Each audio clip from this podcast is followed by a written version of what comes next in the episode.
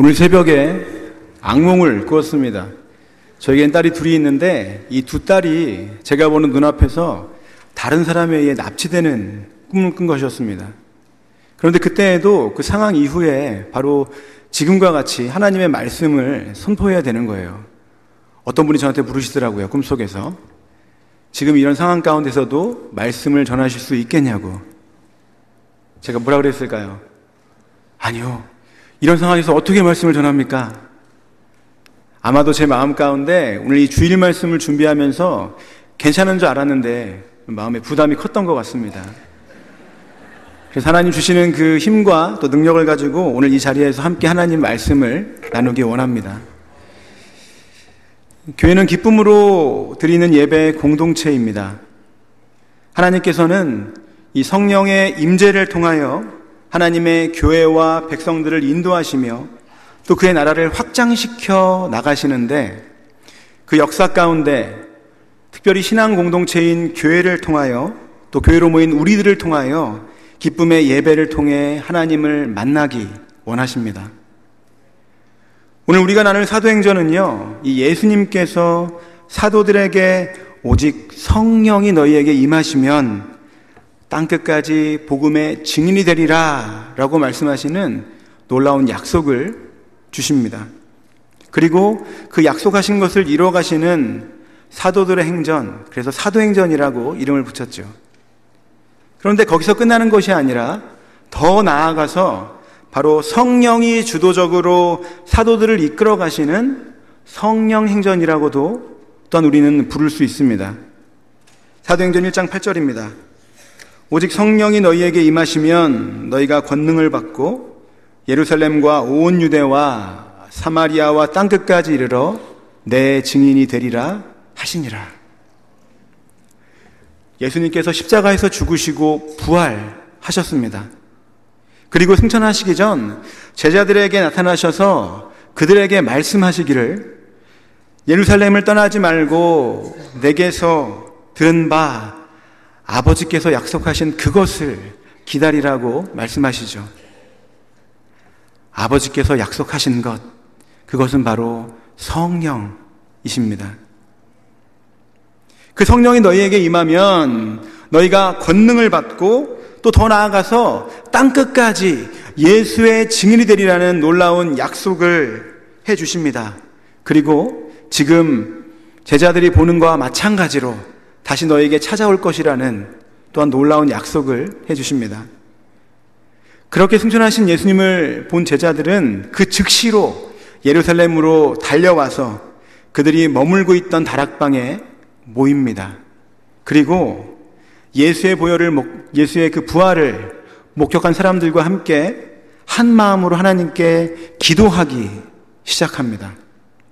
사도행전 1장 14절입니다. 여자들과 예수의 어머니 마리아와 예수의 아우들과 더불어 마음을 같이하여 오로지 기도에 힘쓰더라.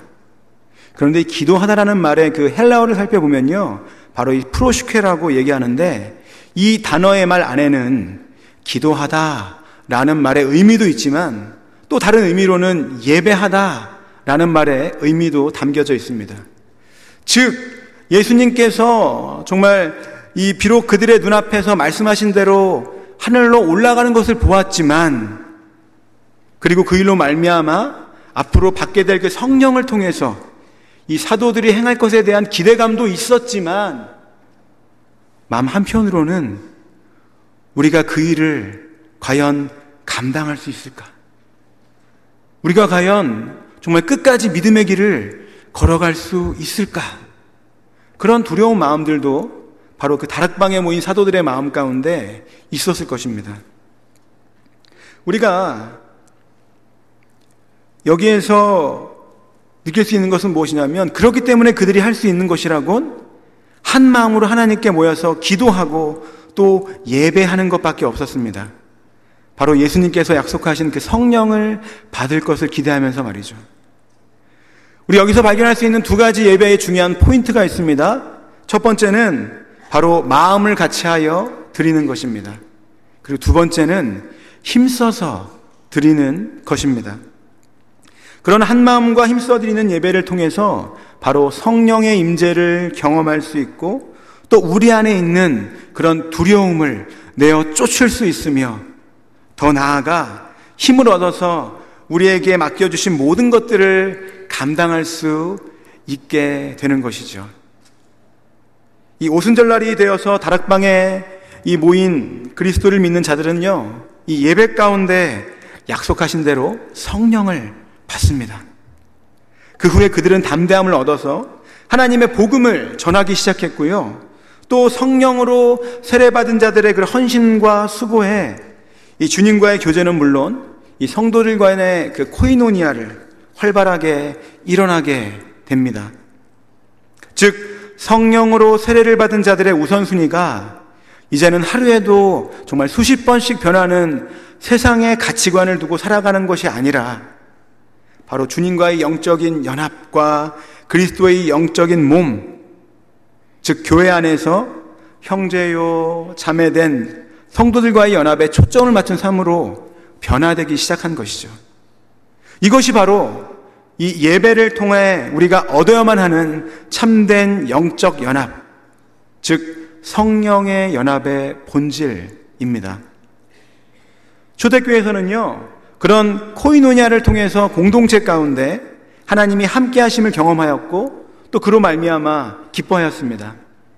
그리고 그리스도의 몸된 교회는 사도의 가르침을 받아 하나가 되어져 갔습니다.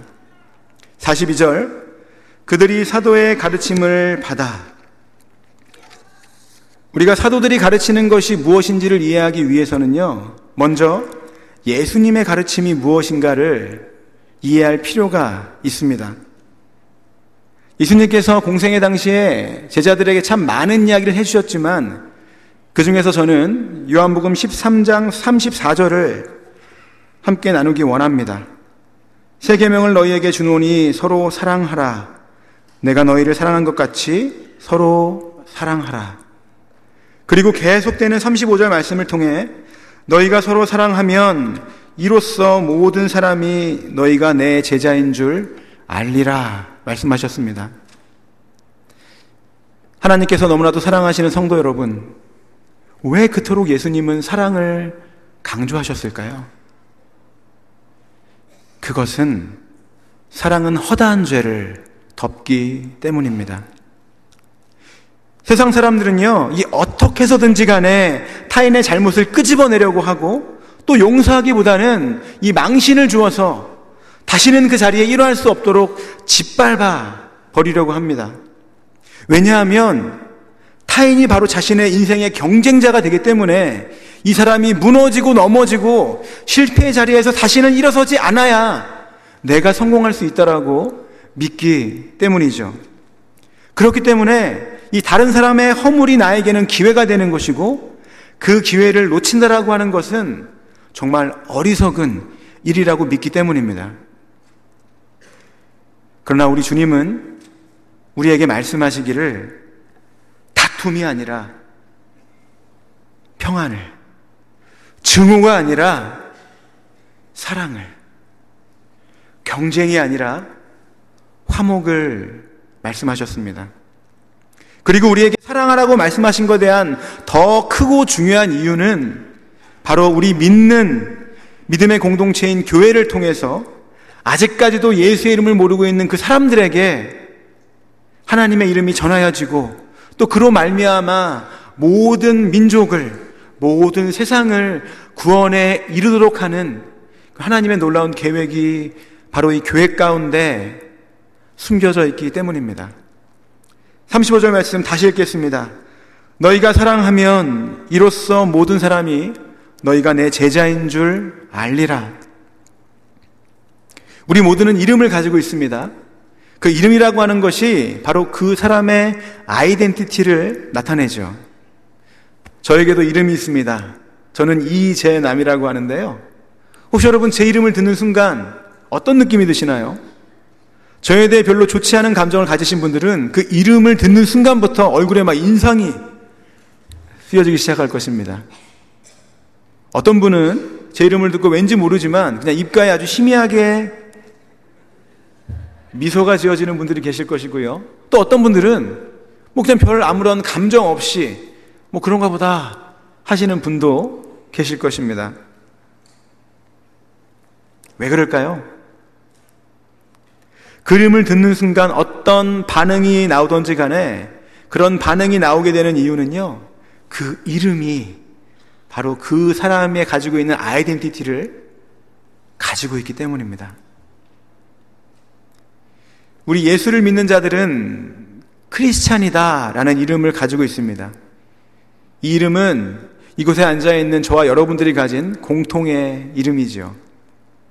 그런데 우리가 이 크리스찬이라고 불리게 된 이유는 이 예수를 믿는 자들이 그냥 우리 예수님 믿으니까 그냥 크리스찬이라 하자, 이렇게 해서 불려진 이름이, 이렇게 해서 얻어진 이름이 아니라고 하는 것이죠.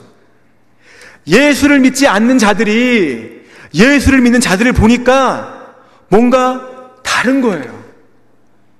우리의 모습과는 뭔가 구별된 모습이 있어서 그 사람들이 바로 우리를 보고 크리스찬이라고 부르기 시작했다라고 하는 것입니다. 저들은 예수를 믿는 자들이야, 저들은 그래서 크리스찬이야, 이렇게 말이죠. 바로 성도들의 삶의 모습을 통해서 예수의 그 형상을, 예수의 그 모습을 발견했기 때문입니다.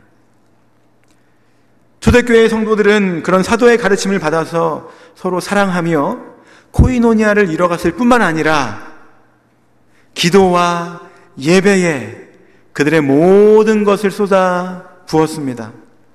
그런 하나 되어 온 마음과 정성을 다하여 드리는 예배 가운데에 바로 하나님은 예배를 통해 함께 하심을 보이십니다. 43절입니다. 사람마다 두려워하는데 사도들로 말미암아 기사와 표적이 많이 나타나니. 이 기사와 표적은요, 바로 하나님의 능력을 보여줍니다. 하나님은 모세를 통해서 이스라엘을 출애굽시키셨고, 그리고 다니엘을 사자굴에 떨어진 그 상황에서 안전하게 구해 주셨습니다. 그리고 수많은 병자들을 예수님을 통해서 고쳐 주셨고요. 심지어 예수의 이름으로 기도할 때에 모든 병자가 낫게 되는 놀라운 기적과 기사를 보여주셨습니다. 요한복음 4장 48절, 예수님의 말씀을 통해서 너희는 표적과 기사를 보지 못하면 도무지 믿지 아니하리라는 말씀과 같이, 이 표적과 기사라고 하는 것은 인간들이 보여줄 수 없는, 오직 하나님만이 나타낼 수 있는 그런 유일한 것이었습니다. 초대교회의 사도들을 통해서 그런 기사와 표적을 많이 나타내신 것은, 그것으로 인하여서 이 하나님이 교회 가운데 함께하는 것을 증거로 나타내 보여주셔서요, 바로 믿는 자들로 하여금 마음 가운데는 확신을 더해주시고, 더 나아가 이 모든 두려움과 어려움 가운데 담대히 승리하며 살아갈 수 있는 그 믿음을 더해주시기 위함이었습니다.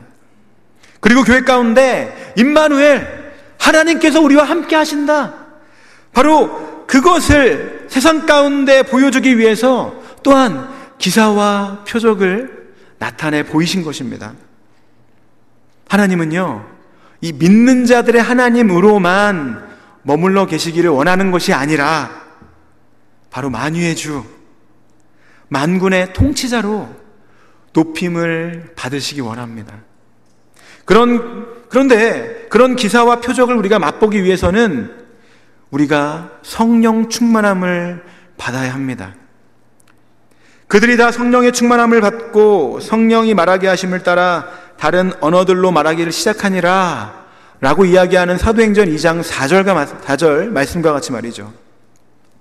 이미 우리가 이 예수 그리스도를 구주로 영접한 순간 우리 안에 성령께서 내주해 계십니다. 그런데 우리가 성령을 받았다, 그리고 성령 충만하다 라고 하는 것은요, 그런데 조금은 다른 문제입니다. 성령 충만은 성령님의 지배를 받는 상태, 즉 성령께서 우리를 온전히 다스리시고 인도하시는 상태를 말하는 것입니다. 주님을 나의 구주로 영접했을 때 우리는 하나님의 자녀가 되었고 성령을 받았습니다. 그때부터 성령님께서는 우리의 삶 가운데 끊임없이 말씀하시며 삶의 모든 영역을 섬세하게 간섭하시고 인도하고 계십니다. 성령 충만이란 성령께서 내게 말씀하실 때마다 예, 예스! 바로 이렇게 말씀에 순종하는 것을 이야기합니다. 모든 상황에서 항상 성령님의 인도하심을 믿고 따라가는 것이죠. 내 자신의 경험과 지식, 그 모든 것들을 내려놓고 하나님의 음성에 귀를 기울이고 또 순종하는 삶, 그것이 성령 충만한 삶입니다. 많은 크리스천들이 성령의 능력을 부인하지 않습니다. 우리의 신앙의 백그라운드가 복음주의든 또 은사주의든 중요하지 않아요. 그 모든 교회 가운데에서 이 성령의 능력을 부인하지는 않습니다. 하지만 우리 자신의 선입견과 또 전통, 더 나아가서 우리 개인의 메마른 영성으로 인해서 이 성령의 능력을 제한해버리는 것이 큰 문제이죠. 우리가 이 성령 충만하다는 것을 쉽게 이야기하면 하나님이 무엇을 말씀하시기에 편한 사람이 되는 거예요. 아무리 바쁘고 힘들어도 주님께서 말씀하시면 이 일을 재개하지 않고 기쁘게 헌신하는 것을 이야기하는 겁니다. 이렇게 성령으로 충만하여서 성령님이 나의 삶을 지배하게 되면 마치 배에서 생수의 강이 흘러나오듯 능력 있는 말씀이 내 안에서 흘러나오게 됩니다. 그리고 기도에 불이 붙게 됩니다. 내 안에 있던 다툼과 시기와 분냄과 비방과 수근거림과 거만함 같은 그런 못된 성품이 점점 사라지고요, 사랑과 희락과 화평과 오래 참음과 자비와 양선과 충성과 온유, 바로 그런 하나님의 성품이 내 안에 자리 잡게 되는 것입니다. 화도 덜 내고 모든 일에 조급해하지도 않고 또 여유와 기쁨과 평화가 넘치는 삶을 살게 되는 것이지요. 성령 충만한 상태에 이르면 이런 놀라운 일들이 바로 내 안에서 역동적으로 일어나기 시작하는 거예요. 사랑하는 성도 여러분, 이것이 바로 오늘을 살아가고 있는 우리에게 행하신 하나님의 이 기사와 이적이 아니고 무엇이겠습니까? 우린 너무나도 잘 알고 있습니다. 우리가 아무리 노력해도 우리 안에 있는 그런 옛사람의 모습을 온전히 끊어버릴 수 없다는 것을요. 우리가 아무리 고치고 바꾸려고 노력해도 되지 않았던 일들이 바로 우리가 함께 드리는 이 예배 가운데 나를 만지시고 고치시는 그 성령의 운행하심과 또 충만하심으로 인해서 변화되어지는 놀라운 능력으로 나타나게 되는 것입니다. 단 한 가지 우리가 기억해야 할 것이 있습니다. 그것은요, 바로 예배에 대한 우리의 잘못된 습관을 내려놓고 또 판단을 내려놓고 영과 진리로 온 마음과 정성을 다하여 정말 매 순간 최선을 다해 하나님께 예배를 드릴 때에만 가능하다라는 것이죠. 여러분은 얼마나 그런 절실한 마음으로 오늘 이 예배 가운데 나오셨습니까? 요즘 현대사회는요, 우리가 마음만 먹으면 얼마든지 이 예배를 드릴 수가 있죠. 그런데 이 예배를 위해 자신의 목숨을 거는 사람들 또한 있다는 것 알고 계신가요?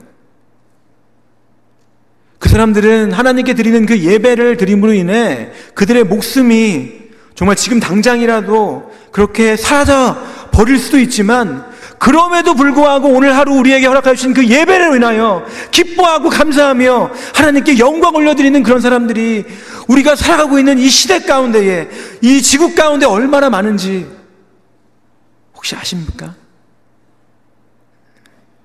여러분은 그런 예배를 얼마나 절실한 마음을 가지고 드리고 계십니까? 세상 사람들은 말합니다. 온통 타락과 부패와 그리고 위선으로 욕심으로 인해 이제 교회는 끝났다. 그러나 교회의 머리 되시는 예수님으로 말미암아 교회가 실어 쓰러질지언정 다시 세상 가운데 우뚝 서게 될 것을 저는 믿습니다.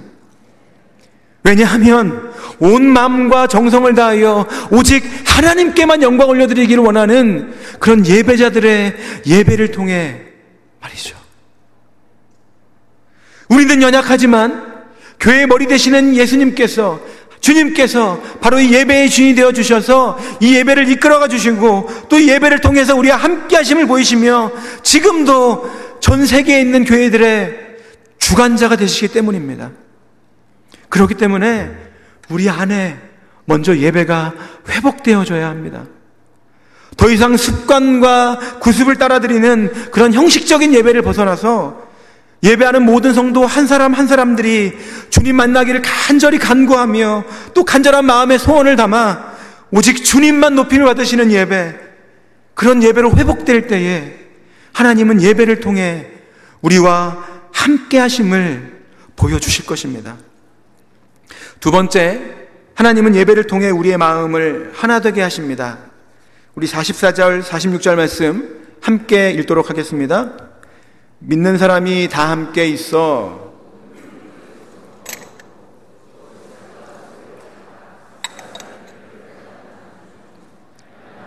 같이하여 성전에 모이기를 힘쓰고 떡을 떼며 기쁨과 순전한 마음으로 음식을 먹고.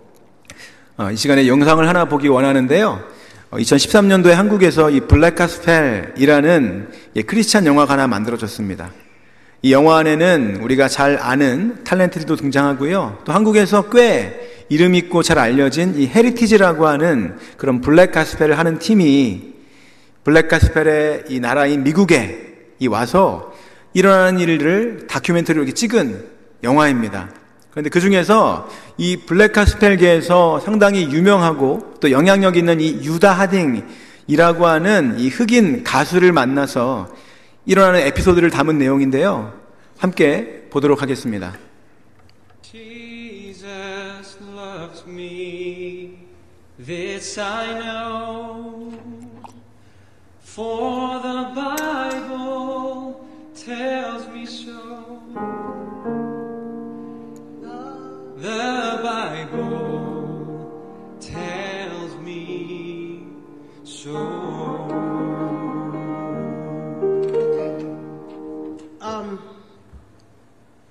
When you are singing,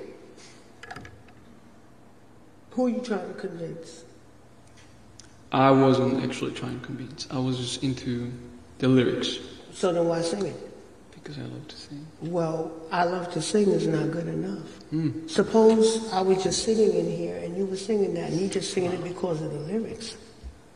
And then how in tune are you with the person that is playing? Because at the end, for the Bible tells me. Oh, I didn't hear that. Because you weren't listening. Okay. Okay?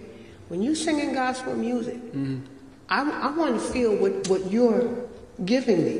I see. But I want to be a part of what you're doing. And if you leave me hanging out there, then that's just what I'm going to be. All right? I need to see a little bit more from you. All right. All right? Thank you. Thank you. Next one. Tis so sweet to trust in Jesus. Close the book right on that. Close it on that. I really don't care right now how you sound. I need to believe that you believe what you're saying. Okay? Okay. Why should I trust Jesus? Amazing grace. What's this?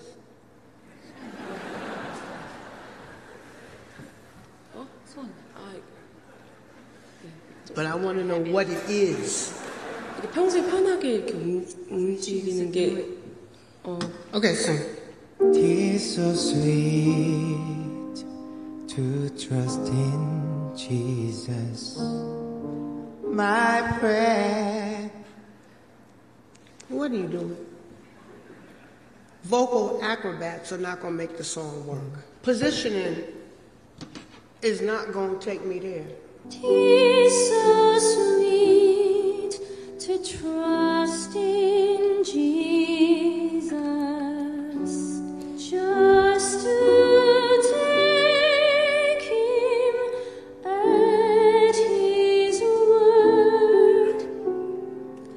have a beautiful voice. Thank you. That's where it stops.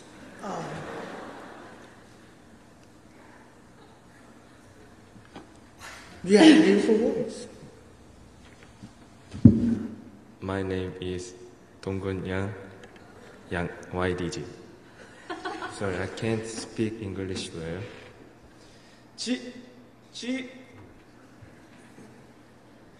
Jesus loves me, this I know.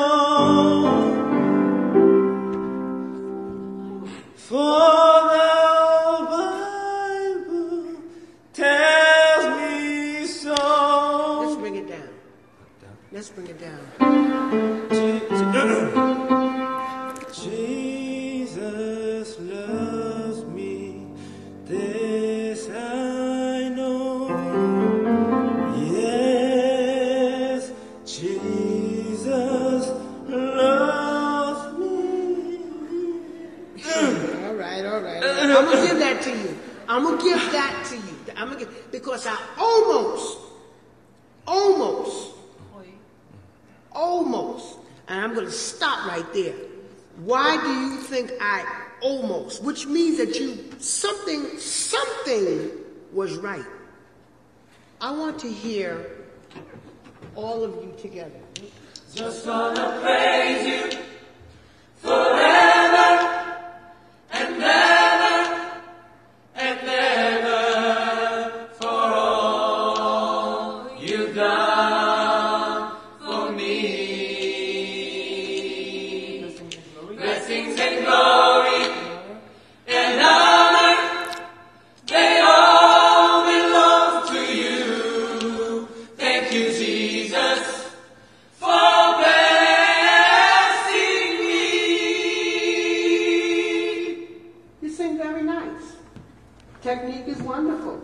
In fact, the technique is perfect, and that's where you fail. And what I feel is as plastic as this bottle, because you're not connecting with me, and your hearts are not connecting with each other. So if your hearts are not connecting with each other, what do you expect for us to get? I can turn on a CD and get that. The sound is perfect. The soul is dead. All right. Don't clap. That's nothing to clap about. It's something to think about. 여러분이 영상 보시면서 어떤 생각이 드셨나요? 이 노래를 잘 모르는 사람이라 하더라도 이 양동근의 예수 사랑하심은 그 찬양보다는 다른 분들의 찬양이 훨씬 더 아름답고 잘하는 것처럼 느껴지지 않으셨나요? 그런데 참 재밌는 것은 이 유다 하딩이라고 하는 블랙 가스펠 가수는 다른 사람들보다 오히려 양동근의 예수 사랑하심이 바로 자신이 생각하는 그런 가스펠과 가장 가깝다라는 이야기를 합니다. 우리는 이 안에서 이 예배의 참 의미를 생각해 볼 수 있습니다. 성도들의 지식 수준은 이전에 비하면 한없이 높아졌지만 하나님을 온전히 만나지 못하고 이것은 어떠니 저것은 어떠니 그렇게 각자의 사고에 갇혀서 드리는 예배,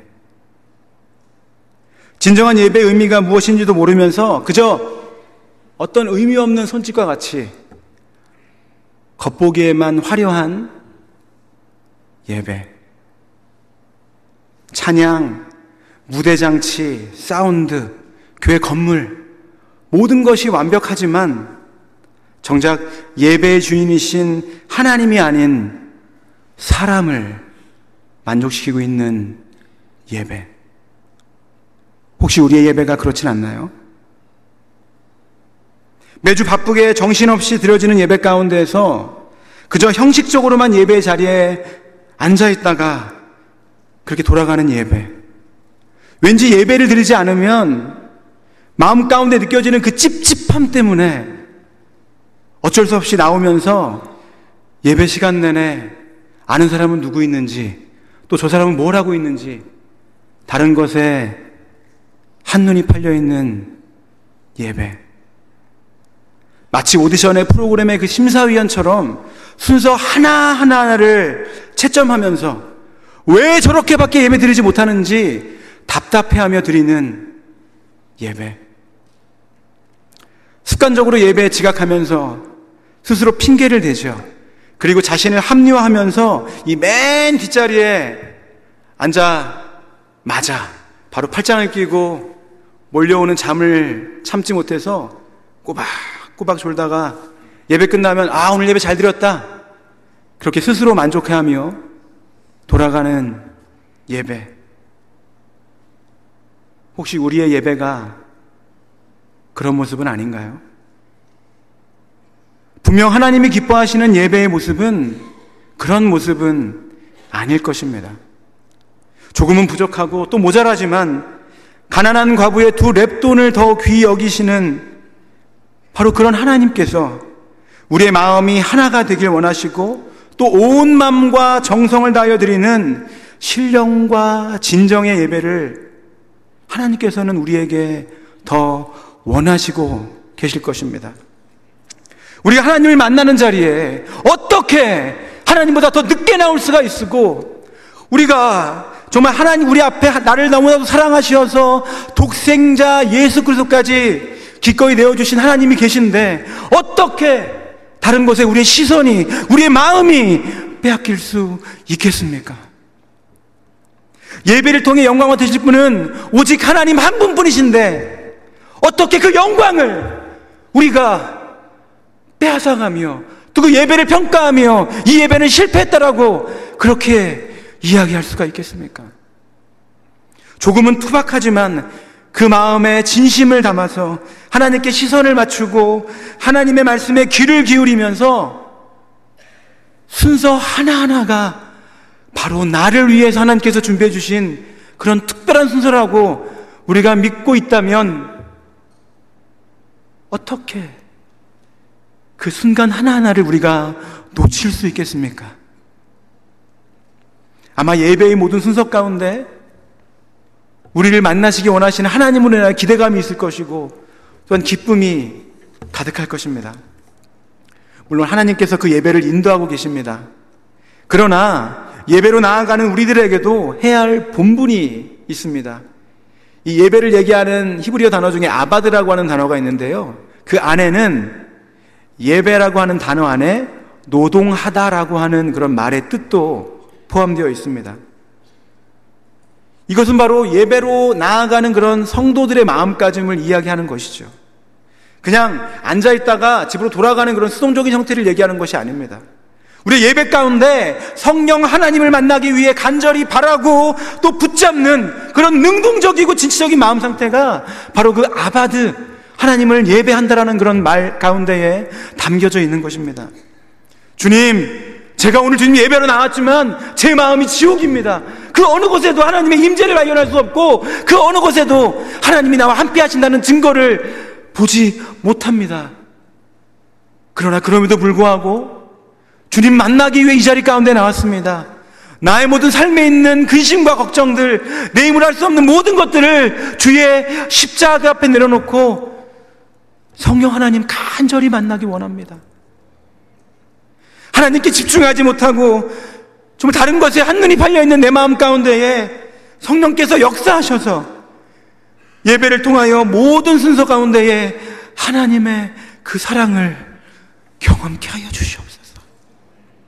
이렇게 우리가 의지적으로 하나님을 구하며 매달리는 것 또한 예배자들에게 필요하다라고 하는 것이죠. 그렇게 간절히 주님 만나기를 사모하는 그 예배자들의 예배를 하나님께서 모른 척 하실까요? 그렇지 않죠. 하나님께서는 이 상하고 통회하는 자들의 그 기도와 또 예배를 받으십니다. 그런 예배를 통해 하나님은 우리들의 마음을 하나 되게 하시고 세상과 나는 간 곳 없고 오직 구속한 주만 보이게 하는 그런 성령 충만한 예배로 우리 예배 가운데 함께하여 주실 것입니다. 세 번째, 하나님은 예배의 기쁨이 충만한 교회를 통해 하나님의 일을 이뤄 가십니다. 우리 47절 말씀 함께 읽겠습니다. 하나님을 찬미하며 또 온 백성에게 칭송을 받으니 주께서 구원받는 사람을 날마다 더하게 하시니라. 이 금빛교회를 멀리서 보면요, 이 도로에서 보이는 이 금빛교회의 옆모습이 마치 이 방주와 비슷하다라고 하는 생각을 갖게 됩니다. 그렇죠? 아마도 처음에 이 교회를 구상하고 계획하셨던 분들이 이 어두운 세상 가운데 금빛교회가 하나님의 구원의 방주가 되었으면 좋겠다라는 그런 마음으로 아마 이 교회의 그 외관을 방주로 짓지 않았나 생각해 보았습니다. 그렇죠. 그것이 바로 교회가 존재하는 본질적인 이유입니다. 하나님은요, 이 하나님을 믿는 자들을 통해서 믿는 자들의 수가 더해지기를 원하십니다. 그런데 그 시작이 바로 예배라고 하는 거예요. 이사야서 43장 21절입니다. 이 백성은 내가 나를 위하여 지었나니 나를 찬송하게 하려 함이니라. 바로 그 말씀과 같이 예배하는 자들을 통해 하나님은 하나님의 이름을 찬송하게 하시고 또 영광을 받으시기 원하십니다. 그로 인해서 온전한 하나님의 백성들로서 겸비되게 하시고 또 세상 가운데 승리하며 살아갈 수 있는 힘을 주십니다. 우리가 교회 생활을 이야기하면서 사도행전 2장 42절 말씀을 이 교회의 역할로 얘기하는 경우가 많이 있습니다. 그런데 사실 그것은 교회 생활의 한쪽으로 치우친 면만을 이야기하는 것이죠. 42절입니다. 그들이 사도의 가르침을 받아 서로 교제하고 떡을 떼며 오로지 기도하기를 힘쓰니라. 이 모든 것이 필요합니다. 제가 필요 없다고 하는 게 아니에요. 필요합니다. 하나님의 말씀을 배우는 것도 필요하고 또 공동체의 교제도 필요하고 또 함께 나누는 것 그리고 기도 생활에 힘쓰는 것 또한 너무나도 필요합니다. 그런데 우리 성도들의 교회 생활이 여기에서만 끝난다면 50점짜리밖에 되지 않는 거예요. 이 말씀 가운데 바로 47절 말씀이 더해져야 하는 것이죠. 우리 다시 한번 41절 읽겠습니다. 하나님을 찬미하며 또 온 백성에게 칭송을 받으니 주께서 구원받는 사람을 날마다 더하게 하시니라. 아멘. 이 펜타코스테 앤 미션스라는 책을 지은 이 해리 보어는요, 사도행전에 대해서 이렇게 말합니다. 사도행전은 하나의 유력하고 압도적이며 모든 것을 통제하는 주제에 의해 지배를 받고 있다. 이 주제는 성령의 권능으로 행하는 선교의 증거를 통해 믿음을 확장시켜 나가는 것이다. 성령께서는 끊임없이 교회들로 하여금 증거하도록 몰아치시며 증거를 통해 교회들은 계속해서 생겨난다. 교회는 선교하는 교회이다. 즉 교회의 본질적인 사명은 바로 영혼 구원에까지 이르지 못한다면요, 그것은 하나님이 원하시는 교회의 모습이 결코 될 수 없음을 이야기하는 것이죠. 그런데 여기에서 우리가 기억해야 할 것이 있습니다. 바로 선교라고 하는 것에 대한 주체가 누구냐라고 하는 것이죠. 오늘 47절 말씀은 그것에 관하여 아주 분명하고 정확하게 우리에게 이야기하고 있습니다. 주께서 더하게 하시니라. 바로 하나님이 교회를 통해서 행하시는 일이라고 하는 것이죠. 우리가 한 마음으로 하나님을 즐거워하며 시와 찬송과 신령한 노래로 주님께 예배하였더니 하나님께서는 그 가운데 믿는 자들을 통하여 역사하셔서 이 믿는 자들의 수를 더하게 하시는 바로 놀라운 구원의 역사를 이뤄간다라고 하시는 것입니다. 왜냐하면 이 예배를 통해서 하나님을 온전히 만난 사람들은 서두에 이야기한 것 같이 바로 성령 충만하여짐으로 말미암아 우리의 삶의 모습이 변화되어지는 것은 물론이거니요, 또 복음을 전하지 않고서는 견딜 수 없는 상태로 바로 예배를 통해서 우리를 준비시켜 주시기 때문입니다. 즉 예배와 선교가 따로 이루어지는 것이 아니라 바로 예배 가운데 하나님을 만나고 경험한 사람들은요, 자연스럽게 하나님의 그 세상을 향한 마음을 깨닫게 되어서 저 어두워지는 세상 가운데 바로 빛으로 나아갈 수 있게 되는 것이고요, 썩어지는 세상 가운데 소금으로 들어가서 이 세상이 썩지 않게 하는 역할을 감당하게 된다라고 하는 것입니다. 더 나아가 바로 믿는 자들의 삶을 통해 세상으로 하여금 구원이신 예수를 알게 하고 또 구원받게 하는 그런 놀라운 복음 증거자로 살아가게 하십니다. 할렐루야! 이것이 바로 기쁨이 가득한 예배 공동체인 이 교회를 통해서 행하시는 놀라운 하나님의 역사하심입니다. 기쁨으로 드리는 예배를 통해 세상에 기쁜 소식을 전하는 자의 삶을 살아가는 저와 여러분 되기를 주님의 이름으로 축원합니다.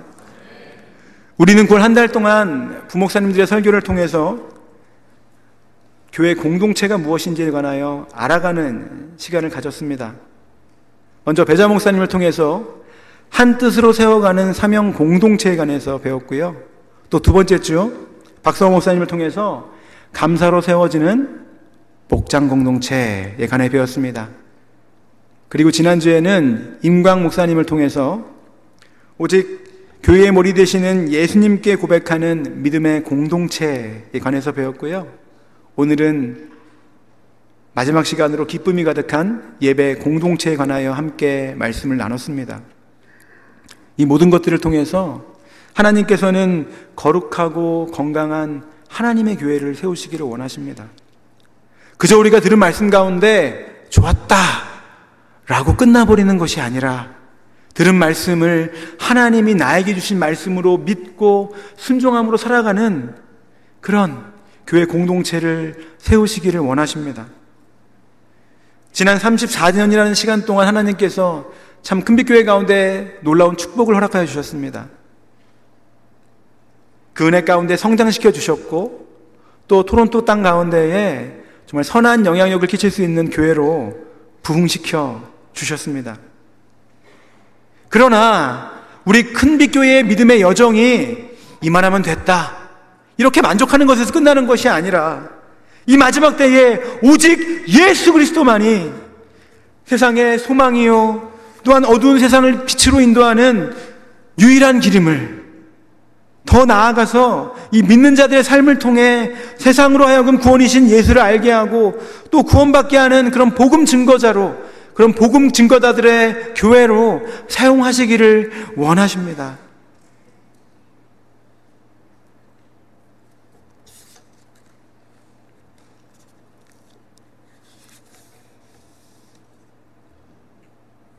우리가 첫 시간을 통해서 배운 것 같이 한 뜻으로 세워지는 선교 공동체를 통해 우리에게 주신 비전이 무엇인지를 깨닫고 또 감사로 세워지는 목장 공동체를 통해 하나님의 크신 사랑을 경험하고 오직 예수의 이름만 자랑하는 믿음 공동체를 통해 또 하나님의 이름을 영화롭게 하고 또 기쁨이 가득한 예배 공동체를 통해 주님 주시는 자유함 가운데 우리의 삶이 먼저 예배로 회복되어지고 또한 세상을 회복시키는 그런 교회로 그렇게 나아가기를 주님의 이름으로 간절히 축원합니다.